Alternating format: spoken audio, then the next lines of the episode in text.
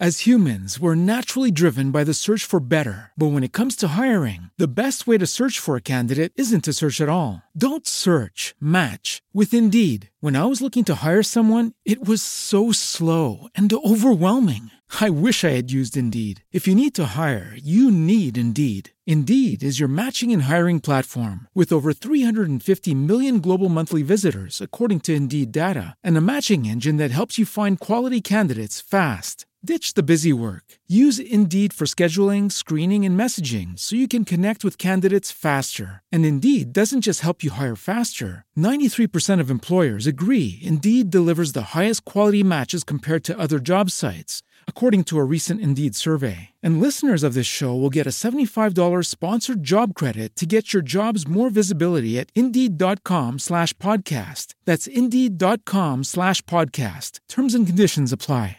Hey guys, it is Ryan. I'm not sure if you know this about me, but I'm a bit of a fun fanatic when I can. I like to work, but I like fun too. It's a thing. And now the truth is out there. I can tell you about my favorite place to have fun. Chumba Casino. They have hundreds of social casino style games to choose from with new games released each week. You can play for free anytime, anywhere and each day brings a new chance to collect daily bonuses. So join me in the fun. Sign up now at ChumbaCasino.com. No purchase necessary. VGW. Void were prohibited by law. See terms and conditions. 18 plus. The Pit and the Pendulum by Edgar Allan Poe. I was sick, sick unto death with that long agony. And when they at length unbound me, and I was permitted to sit, I felt that my senses were leaving me.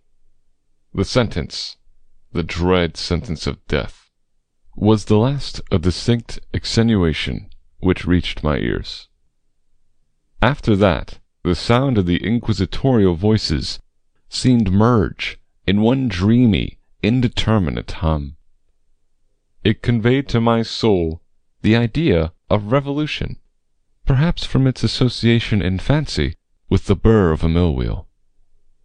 This only for a brief period for presently I heard no more. Yet, for a while, I saw, but with how terrible an exaggeration! I saw the lips of the black robed judges.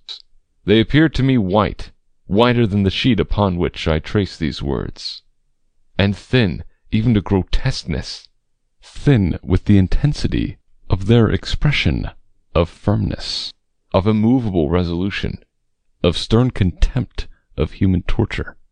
I saw that the decrees of what to me was fate were still issuing from those lips. I saw them writhe with a deadly locution. I saw them fashion the syllables of my name, and I shuddered because no sound succeeded. I saw, too, for a few moments of delirious horror, the soft and nearly imperceptible waving of the sable draperies which enwrapped the walls of the apartment. And then my vision fell upon the seven tall candles upon the table. At first they wore the aspect of charity, and seemed white and slender angels who would save me. But then, all at once, there came a most deadly nausea over my spirit, and I felt every fibre of my frame thrill as if I had touched the wire of a galvanic battery, while the angel forms became meaningless spectres with heads of flame, and I saw that from them there would be no help.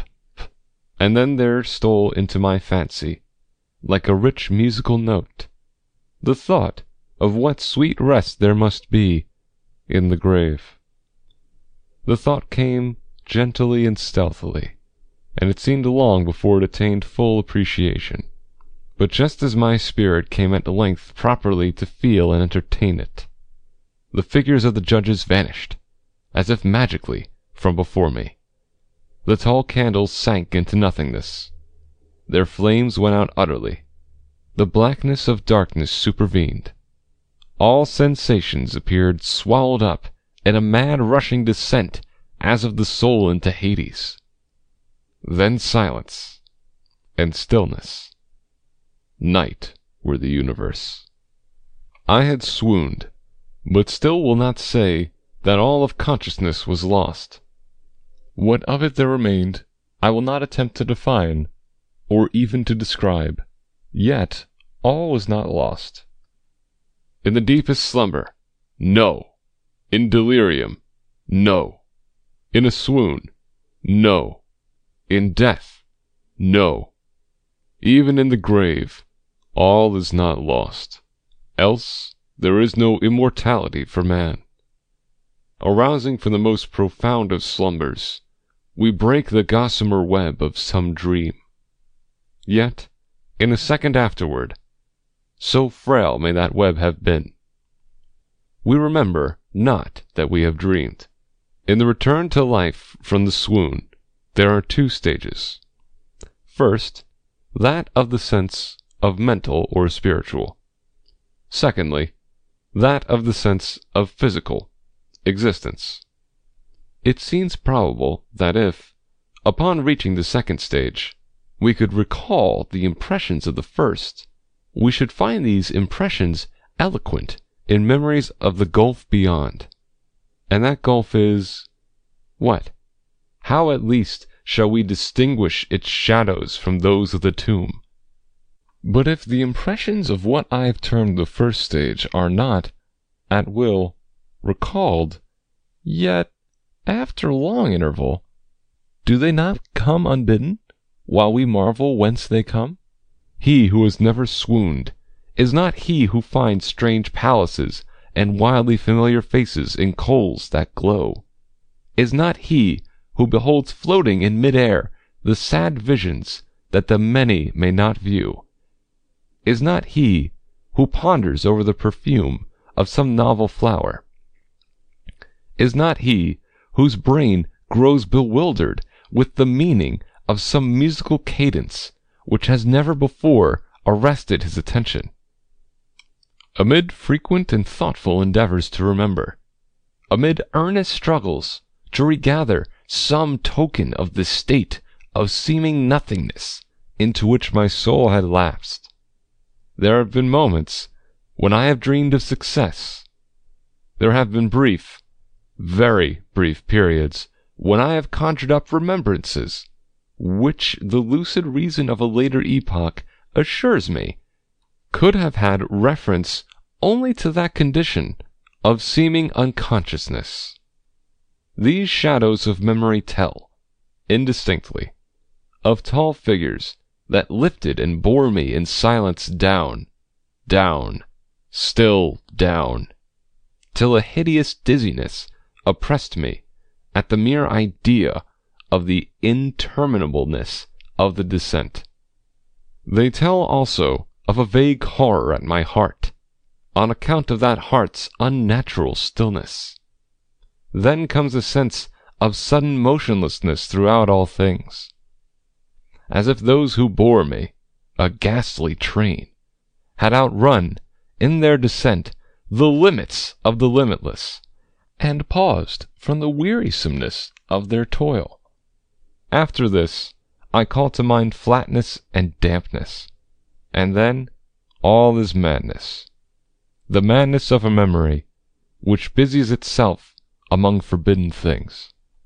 Very suddenly there came back to my soul motion and sound, the tumultuous motion of my heart, and, in my ears, the sound of its beating. Then a pause, in which all is blank. Then again sound, and motion, and touch, a tingling sensation pervading my frame. Then the mere consciousness of existence, without thought, a condition which lasted long. Then, very suddenly, thought and shuddering terror, an earnest endeavor to comprehend my true state. Then a strong desire to lapse into insensibility. Then a rushing revival of soul and a successful effort to move. And now a full memory of the trial, of the judges, of the sable draperies, of the sentence, of the sickness, of the swoon. Then entire forgetfulness of all that followed, of all that a later day and much earnestness of endeavor have enabled me vaguely to recall. So far, I had not opened my eyes.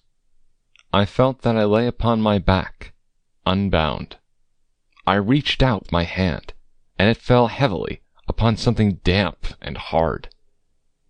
There I suffered it to remain for many minutes, while I strove to imagine where and what I could be. I longed, yet dared not employ my vision.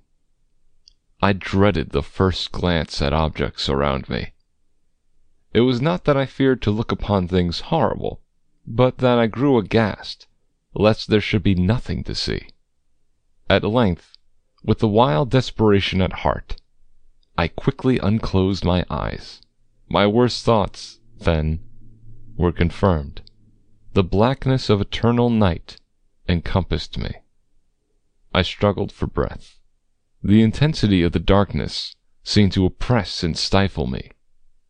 The atmosphere was intolerably close. I still lay quietly and made effort to exercise my reason.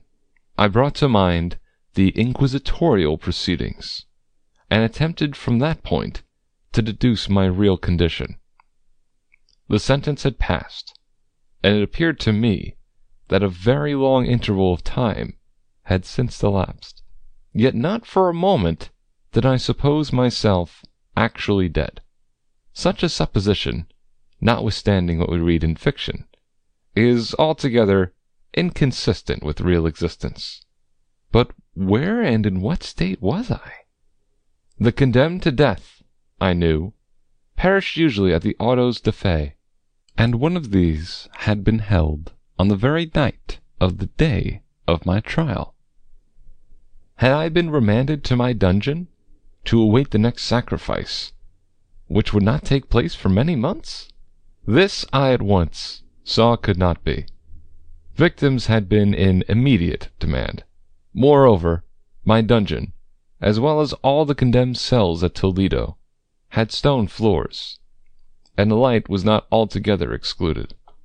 A fearful idea now suddenly drove the blood in torrents upon my heart and for a brief period I once more relapsed into insensibility.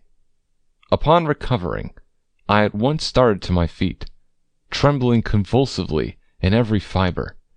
I thrust my arms wildly above and around me in all directions. I felt nothing, yet dreaded to move a step, lest I should be impeded by the walls of a tomb. Perspiration burst from every pore, and stood in cold big beads upon my forehead. The agony of suspense grew at length intolerable, and I cautiously moved forward, with my arms extended, and my eyes straining from their sockets, in the hope of catching some faint ray of light. I proceeded for many paces, but still all was blackness and vacancy.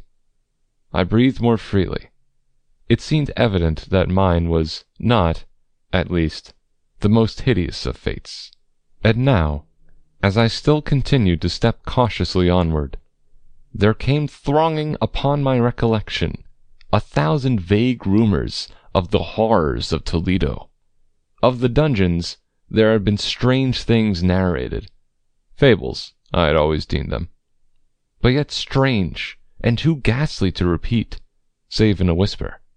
Was I left to perish of starvation in this subterranean world of darkness? Or what fate, perhaps even more fearful, awaited me? That the result would be death, and a death of more than customary bitterness. I knew too well the character of my judges to doubt. The mode and the hour were all that occupied or distracted me. My outstretched hands at length encountered some solid obstruction. It was a wall seemingly of stone masonry, very smooth, slimy, and cold. I followed it up, stepping with all the careful distrust with which certain antique narratives had inspired me.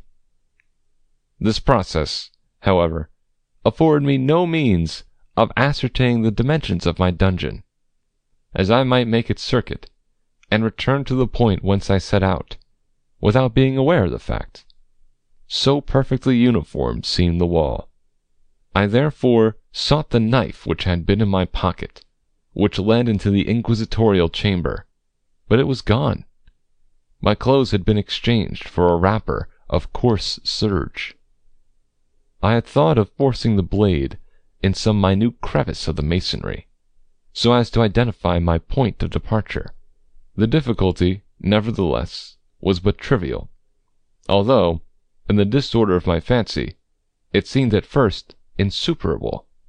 I tore a part of the hem from the robe, and placed the fragment at full length and at right angles to the wall. In groping my way around the prison, I could not fail to encounter this rag upon completing the circuit. So, at least I thought, but I had not counted upon the extent of the dungeon, or upon my own weakness. The ground was moist and slippery. I staggered onward for some time, when I stumbled and fell. My excessive fatigue induced me to remain prostrate, and sleep soon overtook me as I lay. Upon awaking, and stretching forth an arm, I found beside me a loaf and a pitcher with water. I was too much exhausted to reflect upon this circumstance, but ate and drank with avidity. Shortly afterward, I resumed my tour around the prison, and with much toil came at last upon the fragment of the serge. Up to the period when I had fell, I had counted fifty-two paces, and upon resuming my walk, I had counted forty-eight more when I arrived at the rag. There were in all, then, a hundred paces, and, admitting two paces to the yard, I presumed the dungeon to be fifty yards in circuit. I had met, however, with many angles in the wall, and thus I could form no guess at the shape of the vault, for vault I could not help supposing it to be. I had little object, certainly no hope, in these researches, but a vague curiosity prompted me to continue them. Quitting the wall, I resolved to cross the area of the enclosure. At first, I proceeded with extreme caution, for the floor, although seemingly of solid material, was treacherous with slime. At length, however, I took courage, and did not hesitate to step firmly, endeavoring to cross in as direct a line as possible. I had advanced some ten or twelve paces in this manner, when the remnant of the torn hem of my robe became entangled between my legs. I stepped on it, and fell violently on my face. In the confusion attending my fall, I did not immediately apprehend a somewhat startling circumstance, which yet, in a few seconds afterward, and while I lay prostrate, arrested my attention. It was this: my chin rested upon the floor of the prison, but my lips and the upper portion of my head, although seemingly at a less elevation than my chin, touched nothing. At the same time, my forehead seemed bathed in a clammy vapor, and the peculiar smell of decayed fungus arose to my nostrils. I put forward my arm, and shuddered to find that I had fallen at the very brink of a circular pit, whose extent, of course, I had no means of ascertaining at the moment. Groping about the masonry just below the margin, I succeeded in dislodging a small fragment and let it fall into the abyss. For many seconds I hearkened to its reverberations as it dashed against the sides of the chasm in its descent. At length there was a sullen plunge into water, succeeded by loud echoes. At the same moment there came a sound resembling the quick opening, and as rapid closing, of a door overhead, while a faint gleam of light flashed suddenly through the gloom, and as suddenly faded away. I saw clearly the doom which had been prepared for me, and congratulated myself upon the timely accident by which I had escaped. Another step before my fall, and the world had seen me no more. And the death just avoided was of that very character which I had regarded as fabulous and frivolous in the tales respecting the Inquisition. To the victims of its tyranny there was the choice of death with its direst physical agonies, or death with its most hideous moral horrors. I had been reserved for the latter.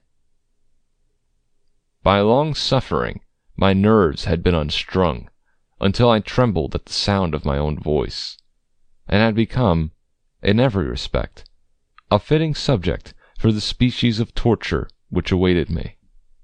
Shaking in every limb, I groped my way back to the wall, resolving there to perish rather than risk the terrors of the wells, of which my imagination now pictured many in various positions about the dungeon. In other conditions of mind, I might have had courage to end my misery at once by a plunge into one of these abysses. But now I was the veriest of cowards. Neither could I forget what I have read of these pits, that the sudden extinction of life formed no part of their most horrible plan. Agitation of spirit kept me awake for many long hours. But at length I again slumbered. Upon arousing, I found by my side, as before, a loaf and a pitcher of water. A burning thirst consumed me, and I emptied the vessel at a draught. It must have been drugged, for scarcely had I drunk before I became irresistibly drowsy. A deep sleep fell upon me, a sleep like that of death. How long it lasted, of course, I know not, but when, once again, I unclosed my eyes, the objects around me were visible by a wild sulphurous lustre, the origin of which I could not at first determine. I was enabled to see the extent and aspect of the prison. In its size I had been greatly mistaken. The whole circuit of its walls did not exceed twenty five yards. For some minutes this fact occasioned me a world of vain trouble. Vain indeed! For what could be of less importance, under the terrible circumstances which environed me, than the mere dimensions of my dungeon?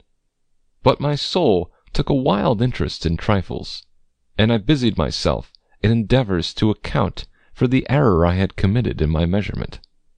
The truth at length flashed upon me. In my first attempt at exploration, I had counted fifty two paces, up to the period when I fell.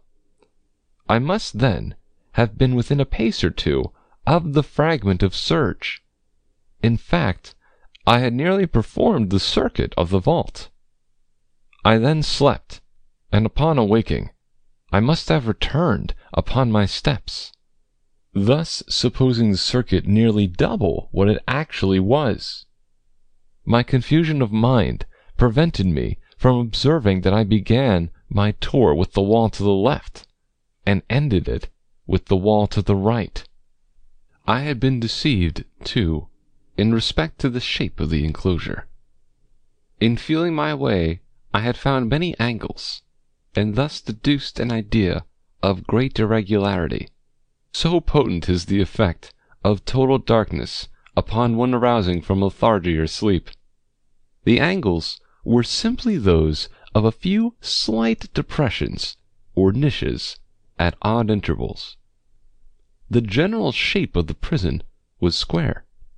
What I had taken for masonry seemed now to be iron, or some other metal, in huge plates, whose sutures or joints occasioned the depression.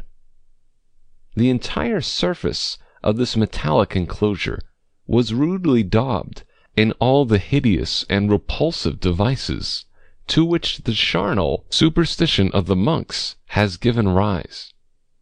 The figures of fiends in aspects of menace, with skeleton forms, and other more really fearful images, overspread and disfigured the walls. I observed that the outlines of these monstrosities were sufficiently distinct, but that the colors seemed faded and blurred, as if from the effects of a damp atmosphere. I now noticed the floor, too, which was of stone. In the center yawned the circular pit from whose jaws I had escaped. but it was the only one in the dungeon. As humans, we're naturally driven by the search for better. But when it comes to hiring, the best way to search for a candidate isn't to search at all. Don't search, match with Indeed. When I was looking to hire someone, it was so slow and overwhelming. I wish I had used Indeed. If you need to hire, you need Indeed. Indeed is your matching and hiring platform with over 350 million global monthly visitors, according to Indeed data, and a matching engine that helps you find quality candidates fast. Ditch the busy work. Use Indeed for scheduling, screening, and messaging so you can connect with candidates faster. And Indeed doesn't just help you hire faster. 93% of employers agree Indeed delivers the highest quality matches compared to other job sites, according to a recent Indeed survey. And listeners of this show will get a $75 sponsored job credit to get your jobs more visibility at Indeed.com slash podcast. That's Indeed.com slash podcast. Terms and conditions apply. All this I saw indistinctly, and by much effort, for my personal condition had been greatly changed during slumber. I now lay upon my back, and at full length, on a species of low framework of wood. To this I was securely bound by a long strap resembling a surcingle. It passed in many convolutions about my limbs and body, leaving at liberty only my head and my left arm to such extent that I could, by dint of much exertion, supply myself with food from an earthen dish which lay by my side on the floor. I saw, to my horror, that the pitcher had been removed. I say to my horror, for I was consumed with intolerable thirst. This thirst it appeared to be the design of my persecutors to stimulate, for the food in the dish was meat pungently seasoned. Looking upward, I surveyed the ceiling of my prison. It was some thirty or forty feet overhead, and constructed much as the side walls. In one of its panels, a very singular figure riveted my whole attention. It was the painted figure of Time as he is commonly represented, save that, in lieu of a scythe, he held what, at a casual glance, I supposed to be the pictured image of a huge pendulum, such as we see on antique clocks. There was something, however, in the appearance of this machine, which caused me to regard it more attentively. While I gazed directly upward at it, for its position was immediately over my own, I fancied that I saw it in motion. In an instant afterward the fancy was confirmed. Its sweep was brief, and of course slow. I watched it for some minutes, somewhat in fear, but more in wonder. Wearied at length with observing its dull movement, I turned my eyes upon the other objects in the cell. A slight noise attracted my notice and looking to the floor, I saw several enormous rats traversing it. They had issued from the well, which lay just within view to my right. Even then, while I gazed, they came up in troops, hurriedly, with ravenous eyes, allured by the scent of the meat. From this it required much effort and attention to scare them away.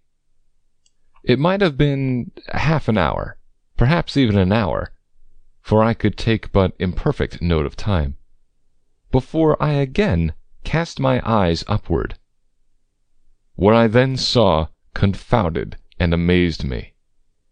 The sweep of the pendulum had increased in extent by nearly a yard. As a natural consequence, its velocity was also much greater. But what mainly disturbed me was the idea that had been perceptibly descended. I now observed, with what horror it is needless to say, that its nether extremity was formed of a crescent of glittering steel, about a foot in length from horn to horn, the horns upward, and the under edge evidently as keen as that of a razor. Like a razor also, It seemed massy and heavy, tapering from the edge into a solid and broad structure above. It was appended to a weighty rod of brass, and the whole hissed as it swung through the air.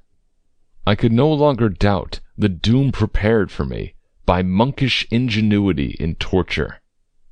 My cognizance of the pit had become known to the inquisitorial agents, the pits whose horrors had been destined for so bold a recusant as myself.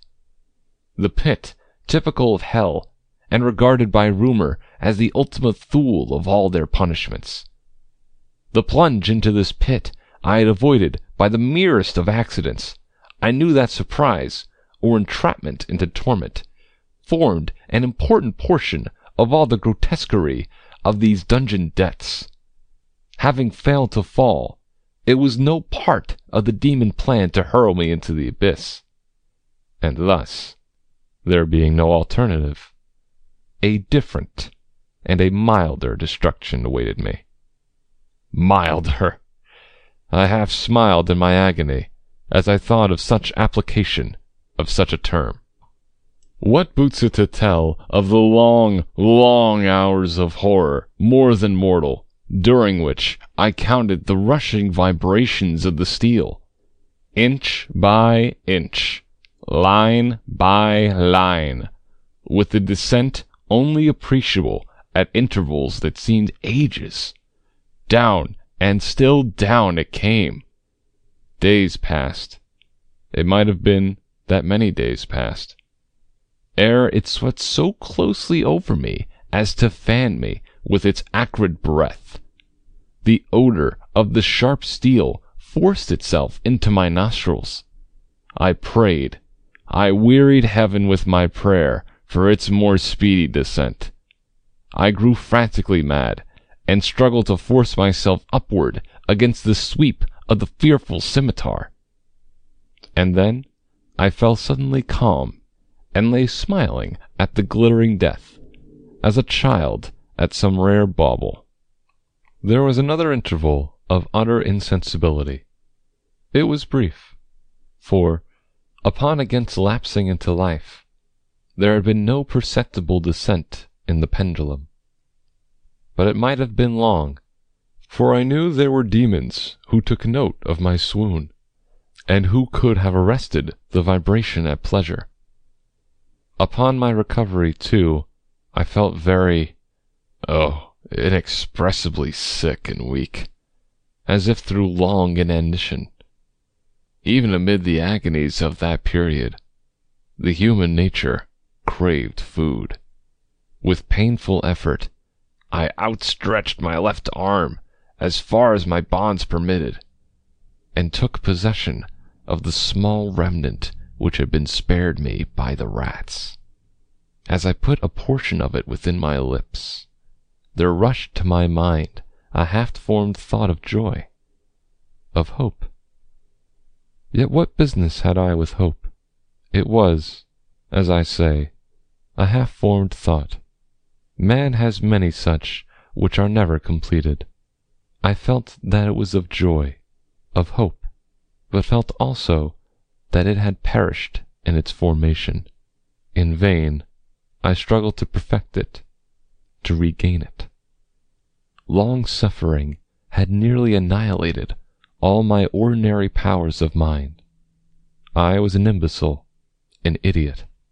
The vibration of the pendulum was at right angles to my length. I saw that the crescent was designed to cross the region of the heart. It would fray the serge of my robe. It would return and repeat its operations again and again. Notwithstanding terrifically wide sweep, some thirty feet or more, and the hissing vigor of its descent, sufficient to sunder these very walls of iron, still the fraying of my robe would be all that, for several minutes, it would accomplish. And at this thought I paused. I dared not go farther than this reflection. I dwelt upon it with a pertinacity of attention, as if, in so dwelling, I could arrest here the descent of the steel, I forced myself to ponder upon the sound of the crescent as it should pass across the garment, upon the peculiar thrilling sensation which the friction of cloth produces on the nerves. I pondered upon all this frivolity until my teeth were on edge. Down, steadily down it crept. I took a frenzied pleasure in contrasting its downward with its lateral velocity. To the right, to the left, far and wide, with the shriek of a damned spirit, to my heart with the stealthy pace of the tiger. I alternately laughed and howled as the one or the other idea grew predominant. Down, certainly, relentlessly down. It vibrated within three inches of my bosom. I struggled violently, furiously, to free my left arm. This was free only from the elbow to the hand. I could reach the ladder, from the platter beside me to my mouth with great effort, but no farther. Could I have broken the fastenings above the elbow, I would have seized and attempted to arrest the pendulum. I might as well have attempted to arrest an avalanche. Down, still unceasingly, still inevitably down. I gasped and struggled at each vibration. I shrunk convulsively at its every sweep. My eyes followed its outward or upward whirls with the eagerness of the most unmeaning despair.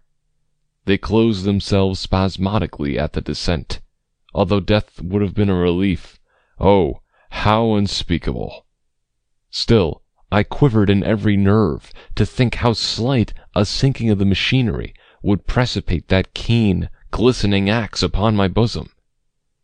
It was hope that prompted the nerve to quiver, the frame to shrink. It was hope, the hope that triumphs on the rack, that whispers to the death condemned, even in the dungeons of the Inquisition. I saw that some ten or twelve vibrations would bring the steel in actual contact with my robe, and with this observation there suddenly came over my spirit all the keen, collected calmness of despair. For the first time during many hours, or perhaps days, I thought. It now occurred to me that the bandage, or surcingle, which enveloped me, was unique. I was tied by no separate cord. The first stroke of the razor-like crescent athwart any position of the band would so detach it that it might be unwound from my person by means of my left hand. But how fearful, in that case, the proximity of the steel! The result of the slightest struggle, how deadly! Was it likely, moreover, that the minions of the torturer had not foreseen and provided for this possibility? Was it probable that the bandage crossed my bosom in the track of the pendulum?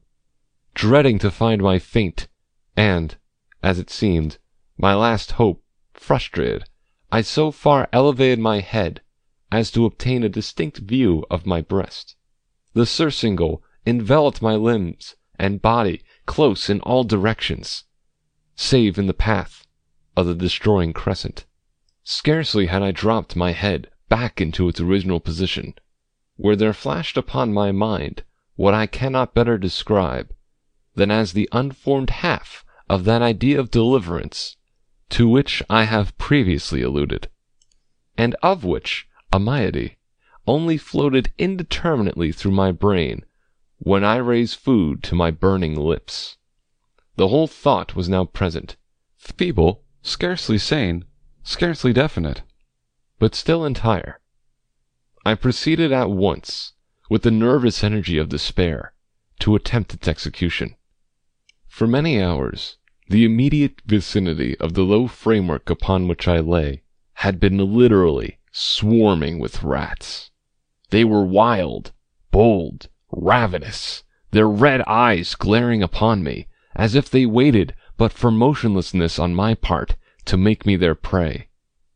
To what food, I thought, have they been accustomed in the well? They had devoured, in spite of all my efforts to prevent them, all but a small remnant of the contents of the dish. I had fallen into an habitual seesaw or wave of the hand about the platter, and, at length, the unconscious uniformity of the movement deprived it of effect. In their voracity, the vermin frequently fastened their sharp fangs in my fingers. With the particles of the oily and spicy viand which now remained, I thoroughly rubbed the bandage wherever I could reach it. Then, raising my hand from the floor, I lay breathlessly still. At first, the ravenous animals were startled and terrified at the change, at the cessation of movement. They shrank alarmedly back. Many sought the well. But this was only for a moment. I had not counted in vain upon their voracity. Observing that I remained without motion, one or two of the boldest leaped upon the framework and smelt at the surcingle. This seemed to signal for a general rush. Forth from the well they hurried in fresh troops. They clung to the wood, they overran it, and leaped in hundreds upon my person. The measured movement of the pendulum disturbed them not at all. Avoiding its strokes, they busied themselves with the anointed bandage. They pressed, they swarmed upon me in ever accumulating heaps. They writhed upon my throat. Their cold lips sought my own. I was half stifled by their thronging pressure. Disgust, for which the world has no name, swelled my bosom and chilled, with the heavy clamminess, my heart. Yet one minute, and I felt that the struggle would be over.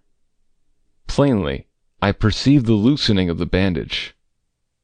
I knew that in more than one place it must already be severed. With a more than human resolution, I lay still. Nor had I erred in my calculations nor had I endured in vain. I at length felt that I was free. The surcingle hung in ribbons from my body, but the stroke of the pendulum already pressed upon my bosom. It had divided the serge of the robe. It had cut through the linen beneath. Twice again it swung, and a sharp sense of pain shot through every nerve. But the moment of escape had arrived. At a wave of my hand, my deliverers hurried tumultuously away. With the steady movement, cautious, sidelong, shrinking, and slow, I slid from the embrace of the bandage and beyond the reach of the scimitar. For the moment, at least, I was free. Free! And in the grasp of the Inquisition. I had scarcely stepped from my wooden bed of horror upon the stone floor of the prison, when the motion of the hellish machine ceased and I beheld it drawn up by some invisible force through the ceiling. This was a lesson which I took desperately to heart. My every motion was undoubtedly watched. Free! I had but escaped death in one form of agony, to be delivered unto worse than death in some other. With that thought, I rolled my eaves nervously around on the barriers of iron that hemmed me in. Something unusual some change which, at first, I could not appreciate distinctly, it was obvious had taken place in the apartment. For many minutes of a dreamy and trembling abstraction, I busied myself in vain, unconnected conjecture. During this period, I became aware, for the first time, of the origin of the sulphurous light which illumined the cell. It proceeded from a fissure about half an inch in width, extending entirely around the prison at the base of the walls, which thus appeared, and were, completely separated from the floor. I endeavored, but of course in vain, to look through the aperture. As I arose from the attempt, the mystery of the alteration in the chamber broke at once upon my understanding. I have observed that, Although the outlines of the figures upon the walls were sufficiently distinct, yet the colors seemed blurred and indefinite. These colors had now assumed, and were momentarily assuming, a startling and most intense brilliancy, that gave to the spectral and fiendish portraitures an aspect that might have thrilled even firmer nerves than my own.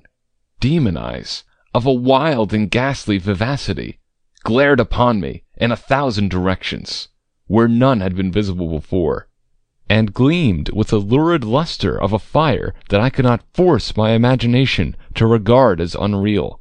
Unreal! Even while I breathed, there came to my nostrils the breath of the vapor of heated iron.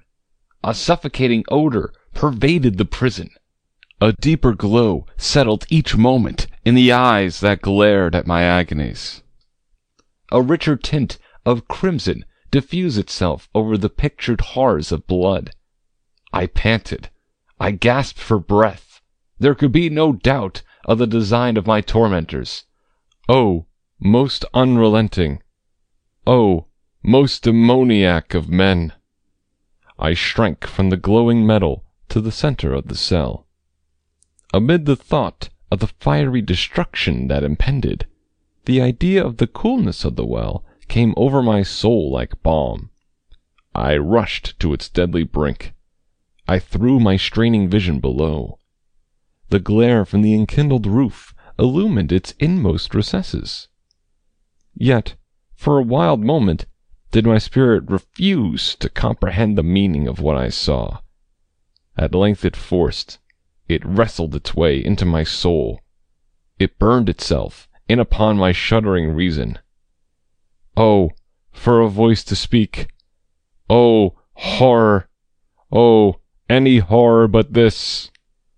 With a shriek, I rushed from the margin and buried my face in my hands, weeping bitterly. The heat rapidly increased, and once again I looked up, shuddering as with a fit of the ague.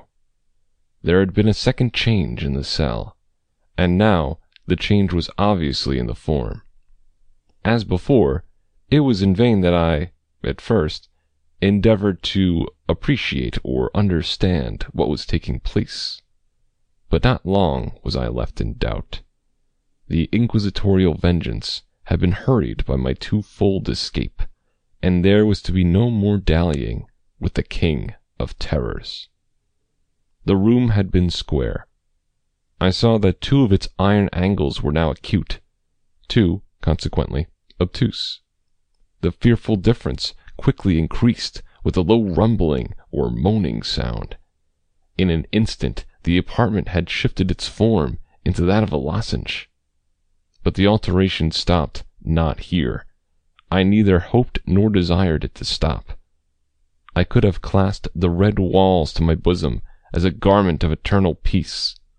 Death, I said. Any death but that of the pit. Fool! Might I have not known that into the pit it was the object of the burning iron to urge me? Could I resist its glow? Or, if even that, could I withstand its pressure? And now, flatter and flatter grew the lozenge, with a rapidity that left me no time for contemplation. Its center, and of course its greatest width, came just over the yawning gulf. I shrank back, but the closing walls pressed me resistlessly onward. At length, for my seared and writhing body, there was no longer an inch of foothold on the firm floor of the prison. I struggled no more, but the agony of my soul found vent in one loud, long, and final scream of despair. I felt that I tottered upon the brink. I averted my eyes. There was a discordant hum of human voices. There was a loud blast, as of many trumpets. There was a harsh grating, as of a thousand thunders. The fiery walls rushed back. An outstretched arm caught my own as I fell, fainting, into the abyss. It was that of General Lasalle. The French army had entered Toledo. The Inquisition was in the hands of its enemies. End of The Pit and the Pendulum. As humans, we're naturally driven by the search for better. But when it comes to hiring, the best way to search for a candidate isn't to search at all. Don't search, match with Indeed. When I was looking to hire someone, it was so slow and overwhelming. I wish I had used Indeed. If you need to hire, you need Indeed. Indeed is your matching and hiring platform with over 350 million global monthly visitors, according to Indeed data, and a matching engine that helps you find quality candidates fast. Ditch the busy work. Use Indeed for scheduling, screening, and messaging so you can connect with candidates faster. And Indeed doesn't just help you hire faster. 93% of employers agree Indeed delivers the highest quality matches compared to other job sites, according to a recent Indeed survey. And listeners of this show will get a $75 sponsored job credit to get your jobs more visibility at Indeed.com slash podcast. That's Indeed.com slash podcast. Terms and conditions apply. Lucky Land Casino asking people what's the weirdest place you've gotten lucky? Lucky? In line at the deli, I guess? Aha, in my dentist's office. More than once, actually. Do I have to say? Yes, you do. In the car before my kids' PTA meeting. Really? Yes. Excuse me, what's the weirdest place you've gotten lucky? I never win and tell. Well, there you have it. You can get lucky anywhere playing at LuckyLandSlots.com. Play for free right now. Are you feeling lucky? No purchase necessary. Void where prohibited by law. 18 plus. Terms and conditions apply. See website for details.